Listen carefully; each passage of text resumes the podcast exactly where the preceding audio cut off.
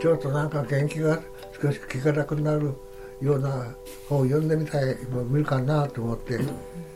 ナルニア国を読み返したんですよ、3度目ぐらいかな、そうしたらね気が楽になった、うん。俺は5冊あるんだけどいや何冊何冊か7冊あるんだけどねさーって読んじゃってね。気が楽なんか気が楽になったね。なんか気が楽になったってのはなんか解放されたような伸びやかにねか伸びやかに息ができるというか、ちょっと肩が少し楽になるとか、肩こりがっていう感じで、まあ楽しいからね読んでて楽しい、つまりありえない世界に遊んでるわけだから、楽しい。そして何だって話の作り方が上手だからねルイスさんはね、何べ読んだって面白い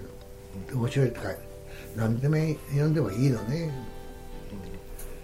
それでふっと楽になったの少しね少し、だからああやっぱこれはなんてやっぱり優れたファンタジーってやつはもともとそれだから存在してるわけだけどね、すごいなと思ってね、でそこにたまたまオレンジカフェっていう、まあ、大々処方っていうね、同じもんだけど。だから話をしてくれって言うからファンタジーならいいでしょっていうことで始めたんですよ鈴木敏夫のジブリ汗まみれ今週も先週に引き続き歴史家日本近代史家の渡辺京二さんをお迎えしてファンタジーを語るをテーマにお送りします。今週はこんなお話から。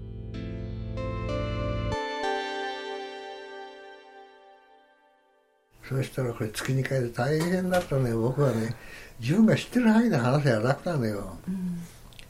うん、クロスしとく人なんもないよ。でファンタジーはそれまでねある程度読んでるからね、そしたら私はね凝り性のとこがあんのよ。これが自分の原動力だと思うけどね、調べ癖があるのよ、だから話すになったらねあれも調べんやんこれも調べんやん、あれを読んでないからまたよよよ読んでおかにゃんとかなってね2週間の間が大変になっちゃったのよ。2週間の間がね。まあそれで7ヶ月でやめやめたんですけどね。だけどファンタジーの世界っていうのはね結局あの神話の世界にね、帰っていくんですよね。昔話ね、つまり人類史の非常に古いね時代に戻っていくんですよね。まあ朝顔とか坂っていうのはそんな古くはないんで先生中世の初めじゃあるんですけどね。でもやっぱりその根っこはね非常に人類の古いとこから始まってるんでねファンタジーの話をするとならそういうふうに非常に根源的な人類史の始まりにある神話的な世界というものとの関わりをね抑えにゃかんしね。ただそこになるとねまあだから神話の話もね今回は少しやろうかと思ったんだけどね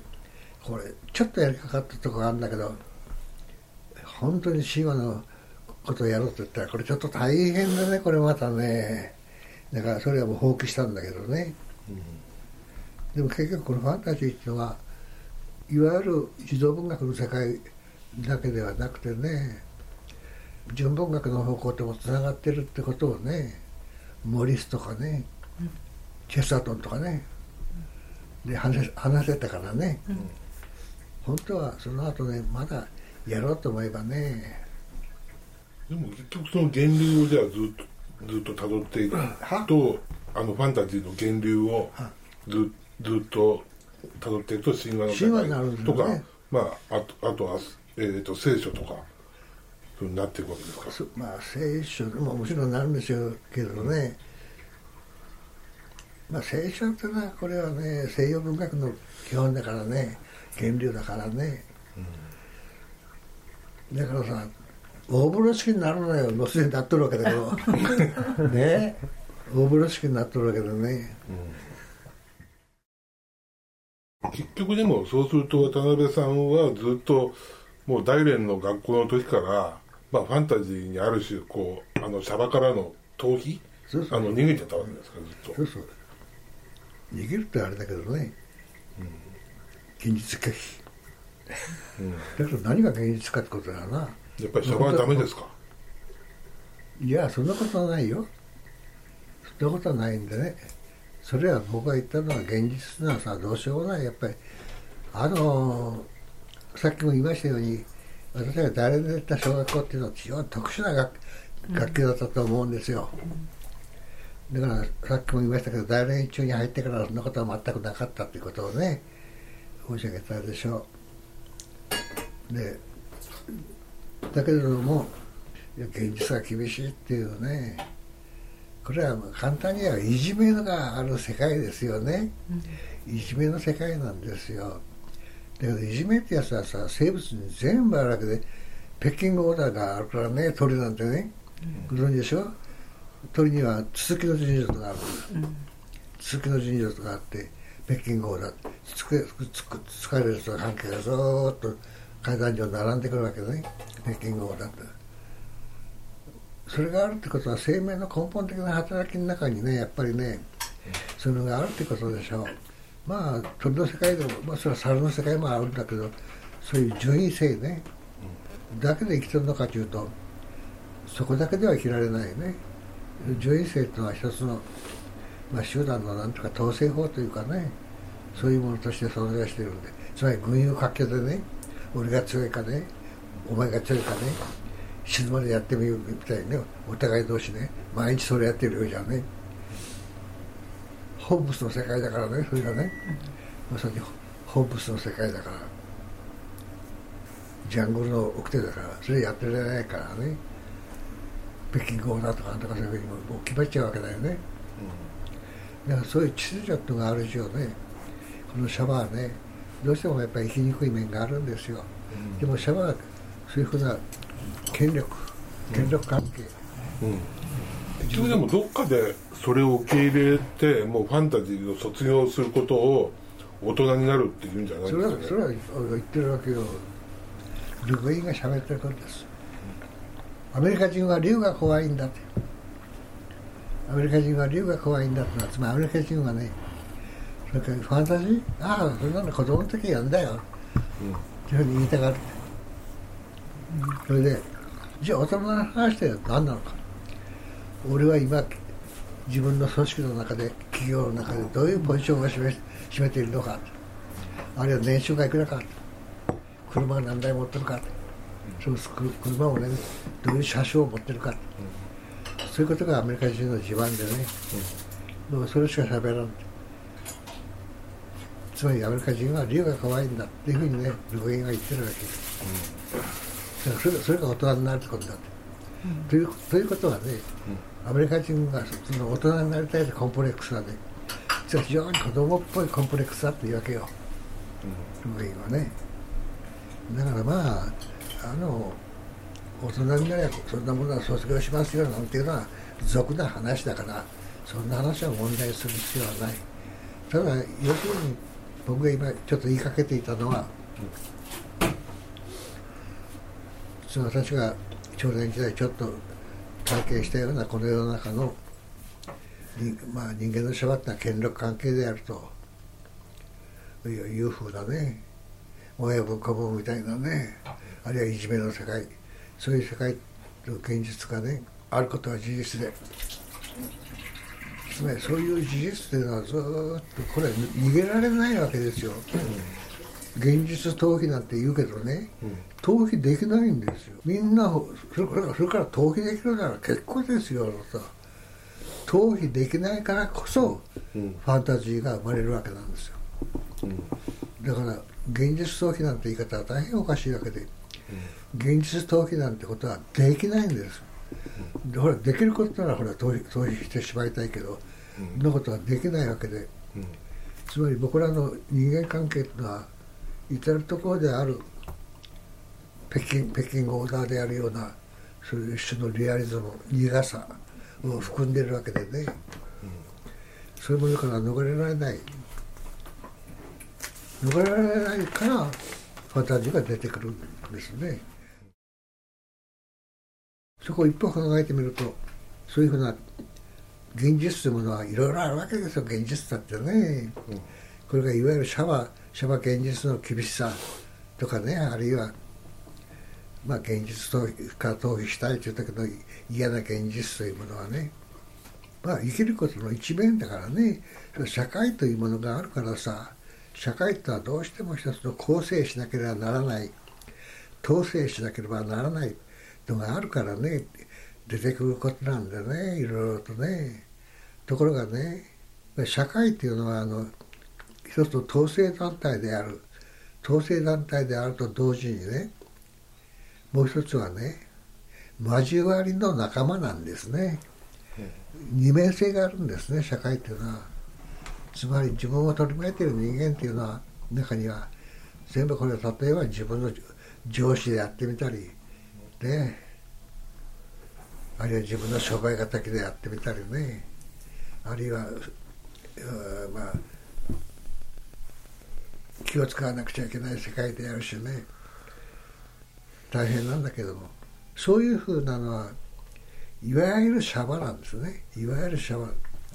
けどいわゆるシャバっていうのの中にね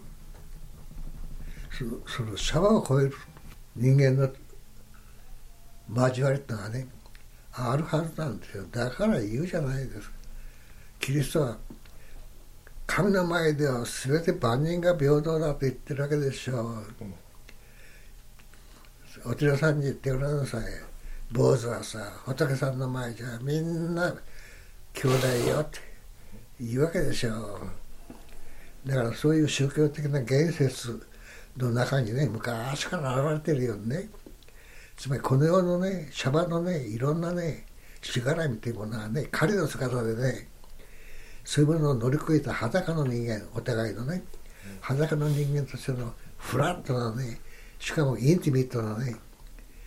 交わりソサエティのがねあるんでねそれを仏教でサンガっていうわけだよ。サンガ。つまりこの現実のシャバでの利害関係や権力関係全部そういうものを写生した。そういうものを全部脱ぎ捨てた。後に出てくるそれぞれ裸の自分としての心のつながりそういうものを三がって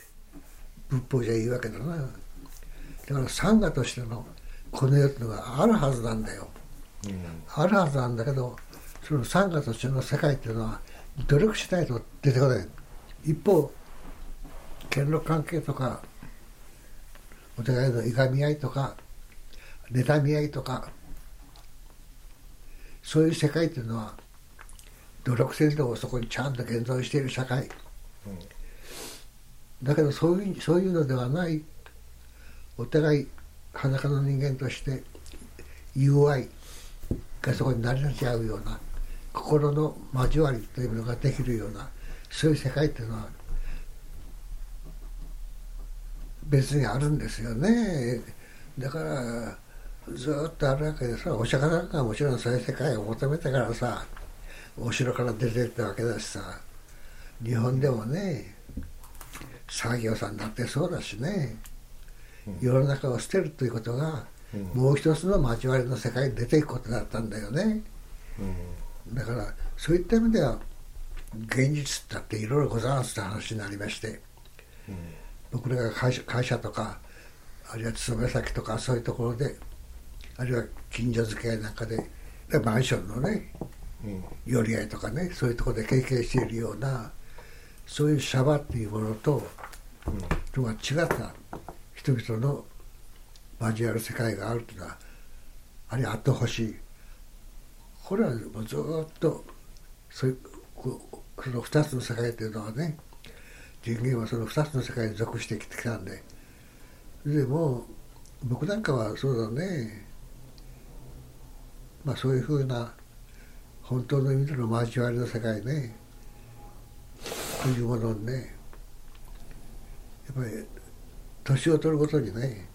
そういう世界の中にね近づいていくようであればいいと思うんだけどね、うん、ところがこれはねやっぱり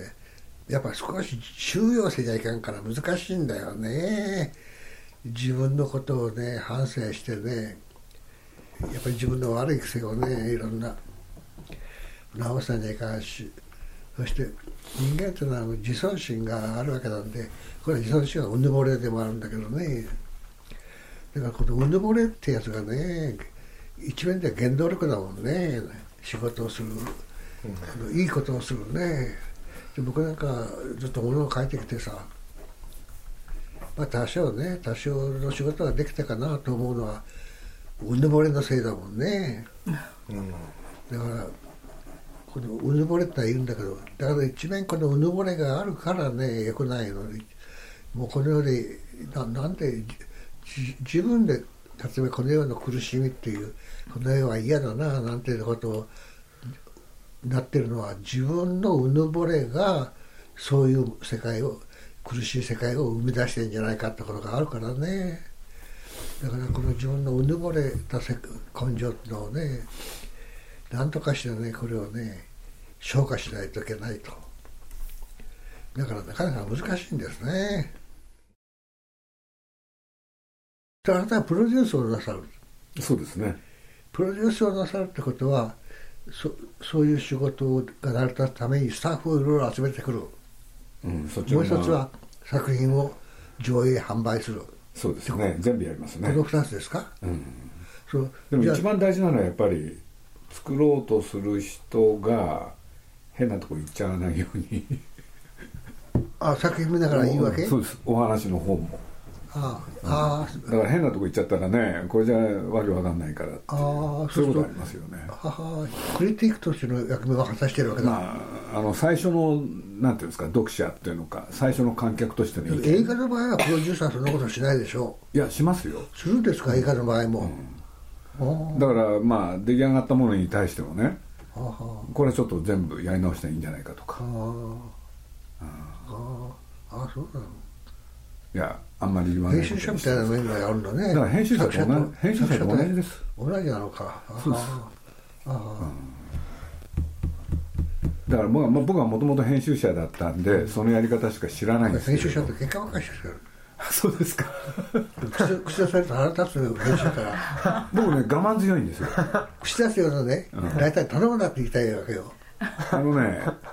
だから上手に口出すんですね、うん。本人が気づくように、ね、編集者も2タイプ2つ。もう自分の有能さが出したくてたまらんでね。ライターは馬なんですよ。なるほど。自分はねジョッキーなんですよ。そういう編集者は僕もあんまり好きじゃないですね。いるのよそれ全然そういうのとは僕は仕事ができないの。ところがねあと小川って知ってますか？小川？邦夫って編集者。ご存知ない、うん、有名な人ですね、これも有名な編集だけど、うん、何にも言わない、うん、そうした方が利口なのよ、うん、なんかわかりますね。なんか言われるとね、はい、よくそ そがれちゃうからおざおざおざおざてられると走るわけ。はい、まあ、そういうもんですよね、いやでもそれよほど相性が良くなるとダメよね。そうですね。よかったわけね。なんか似てたんですよね。似てた？似てた。ああでやっぱり二人の間の友情ってのはやっぱり非常に濃いっていうかだから強い。そのなんていうんですか小さい頃に読んでたものから本を読むとか、うん、でその読んでたものがすごく一致する。一致してましたね。どんなふうなもの？いやまあ漫画とかねそういうもの含めて。どんな漫画？そうですね。杉浦茂なんていう漫画家がいたんですけれどね。ああ名前は知ってるもん、うん、これなんかバカバカ少年漫画じゃないでしょ？少年漫画です。そうなの、うん、手塚さんもそうだけれど。僕はもう田川追放だもん。田川追放ですか？は い野良黒です。だからまあ宮崎と僕とはやっぱ相性が良かったんでしょうね。年も同じぐらい？いや年はね向こうの方が8歳無名なんですけれどね、うん、今だから70今度9ですか昭和15年頃ね。昭和16年の正月ですね、いいですね羨ましい関係ですねなかなかそういかないですよ、だからまあ気が付いたら気が付いたらもう40何年付き合ってて、それはちょっとねなかなかでいまだに幸せな関係ですねまあねそうやって40何年過ぎてみるとそうですね、うん、あのね男ってねやっぱりなかなかうまくいかないですうん、あのまあ、ある程度親しくすることはできますけどね、それ以上親しくなろうとするとねもう帰って喧嘩になるんでだから君主の交わりはで淡きこと水のことって言ってるわけですよね。深入りするとそれまでの愛情が憎悪に変わったりねする例は非常に多いですからね。でも理想的な関係ですね。できればそういうやっぱり友人とか欲しいですね、うん、まあ死んじゃったら男の場合と物書きの場合なんかね。僕はない方だと思うんです。僕は友人がねいい仕事をしてくればね嬉しいんでね、うん、で失礼だけどちょっと僕の後輩なんかの場合は出版社に紹介してあげたいしね、うん、で僕は全部そんなふうに人の人の本をねあの、まあ、作ってあげたって言ったら偉そうになるけど、うんそれそれが編集者本能があるんですよ僕は、うん、あのだから読書新聞とかそういうのもそうですよね、ね、才能才能が好きなんです才能が、うん、才能が才能があったらねあの世の中紹介したいし伸びてもらいたいしね。だけどねやっぱり物書き同士になるなるとね相手の嫉妬心競争心をひしひしと感じる はいうん、そして嫌ねと思うの。嫌ねと思うの、うん、で自分にそういうのが全くないかというとねないわけじゃない。どういう形で出てくるかというとあんな程度の低いバカなやつがバカなものが評判になっててどこがいいんじゃってそういう形で出てくるわけで つまらんもんって。ね。ね。そしてまあ同じ友達連中でもお腹くやつも、うん、あのまあ、それなりにねあれだけどで必ず批評があるわけよ僕としてはね、はい。はい、それで、まあ、そうじゃない僕より偉い方はねまた別なんだけどだから僕なんかの場合はどうしても例えば吉本龍明さんとか橋川文蔵さんとかね、うん、谷川寛さんとかこの辺がもう僕の先輩で、はい、抑えられてきた。あの文章面白かったです。ずっと頭押さえられて、はい、でももうもう大変だもん。非常に面白かったです大変。もう頭押さえられてねだけどねそういう人はもう別なんです最初からね競争しようと思ってないからね。尊敬してるわけで。ところが同輩になるとねまあ多少これがうぬぼれなんだけどね。いやでも今日は。男の場合難しいです。でも今日はねお話伺ってね僕は宮崎とちゃんともっと付き合おうっていう気になりましたよ。そうですか。はい、だから今日ここへ伺って本当によかったなと思って。とんでもない。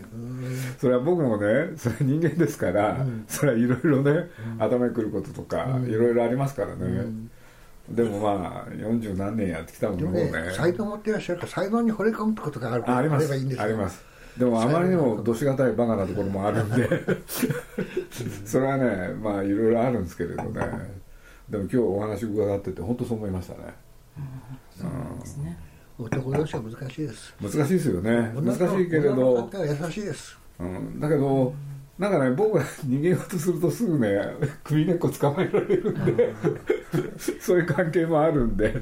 男との友人の関係がね一番そっちの大変ですよね。気使う。女にはねひたすら愛すりゃいいんだもん。経済考えたらね自分だけ勉強して自分だけ売り出せばね、はい、その方がロスが少ないですよ、そうですね。同人雑誌みたいに作ったみたいでね、はい、仲間との時間取られてみたいでね、だから僕はそれはね常にね仲間を作るっていうねずっとあった、でそれがだんだんね減ってきました、うん、